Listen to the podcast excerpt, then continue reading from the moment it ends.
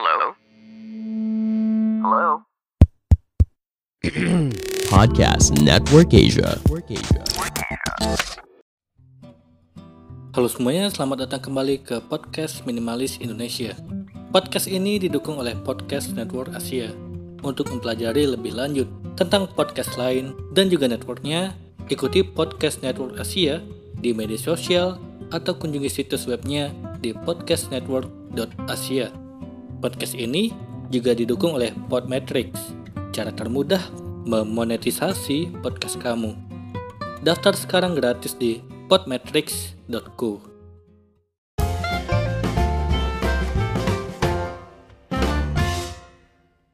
Halo semuanya, kembali lagi bersama saya Madianto. Kali ini kita akan membahas tentang cara sederhana dalam mencapai kebebasan finansial.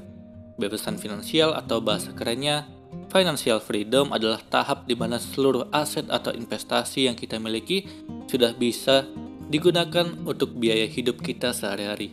Ketika kamu mencapai kebebasan finansial, kamu tidak perlu lagi bekerja dan kamu bisa pensiun dini, menikmati hidup, menjalani hidup, mengejar karir yang kita sukai ataupun merintis usaha sesuai dengan passion yang ada dari awal.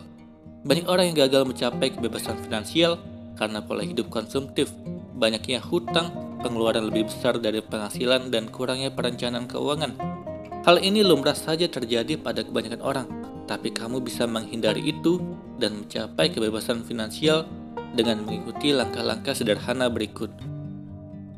Yang pertama, mempunyai tujuan. Pahami arti kebebasan finansial menurut dirimu, serta berapa banyak uang yang harus kamu dapatkan dari tahun ke tahun instrumen, dan investasi apa yang dipilih. Berapa kira-kira keuntungan yang kamu dapatkan tiap tahunnya, dan di usia berapa kira-kira kamu sudah berada hampir mendekati kebebasan finansial atau sudah mencapai kebebasan finansial. Semakin spesifik tujuan kamu, semakin tinggi kemungkinan untuk mencapai kebebasan finansial sesuai dengan target yang kamu tetapkan. Kedua, mulai membuat anggaran. Mulailah membuat anggaran keuangan. Misalnya kamu menetapkan dalam satu hari kamu menetapkan berapa uang yang kamu keluarkan dan berapa uang yang tersisa untuk ditabung dari situ kamu dapat melanjutkan ke anggaran bulanan dan mungkin tahunan. Kamu dapat memprediksi uang yang kamu keluarkan dan kamu dapat nantinya konsisten terhadap anggaran yang kamu buat sehingga akan meningkatkan peluang suksesnya kamu dalam mencapai kebebasan finansial. Ketiga, memiliki tabungan otomatis. Kalau kamu termasuk orang yang sulit menabung, coba untuk membuat satu rekening khusus di mana setiap kali kamu menerima gaji secara otomatis akan langsung dipotong sesuai dengan saldo tabungan yang sudah kamu tetapkan. Hal ini bertujuan menghindari gaji bulanan tersebut habis untuk kamu pakai ke barang yang tidak diperlukan. Keempat, investasi. Setelah kamu sukses dengan menabung, langkah selanjutnya adalah membuat uang yang sudah kita tabung bekerja untuk kita. Jangan tergiur dengan investasi yang menawarkan return yang tinggi dengan waktu yang cepat, karena investasi itu ibarat bibit yang kamu tanam dan terus tumbuh dari waktu ke waktu sampai menjadi pohon dan berbuah.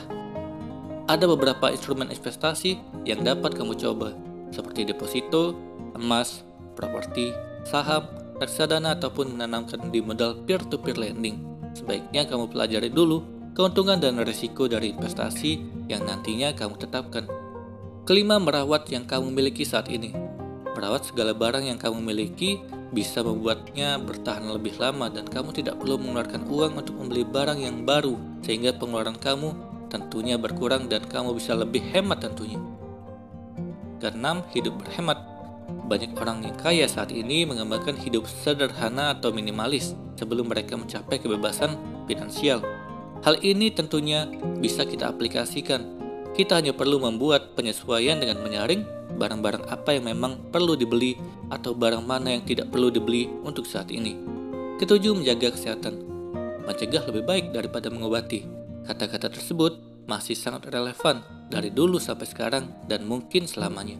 Kesehatan yang buruk akan menambah pengeluaran kamu untuk biaya pengobatan dan lebih buruknya lagi, kamu harus pensiun dini dan kehilangan pemasukan.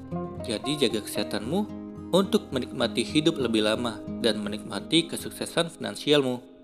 Itulah tadi cara mencapai kebebasan finansial. Semoga ini bermanfaat. Sekian dan terima kasih. pandangan dan opini yang disampaikan oleh kreator podcast, host, dan tamu tidak mencerminkan kebijakan resmi dan bagian dari podcast Network Asia. Setiap konten yang disampaikan mereka di dalam podcast adalah opini mereka sendiri dan tidak bermaksud untuk merugikan agama, grup etnik, perkumpulan, organisasi, perusahaan, perorangan, atau siapa pun dan apa pun.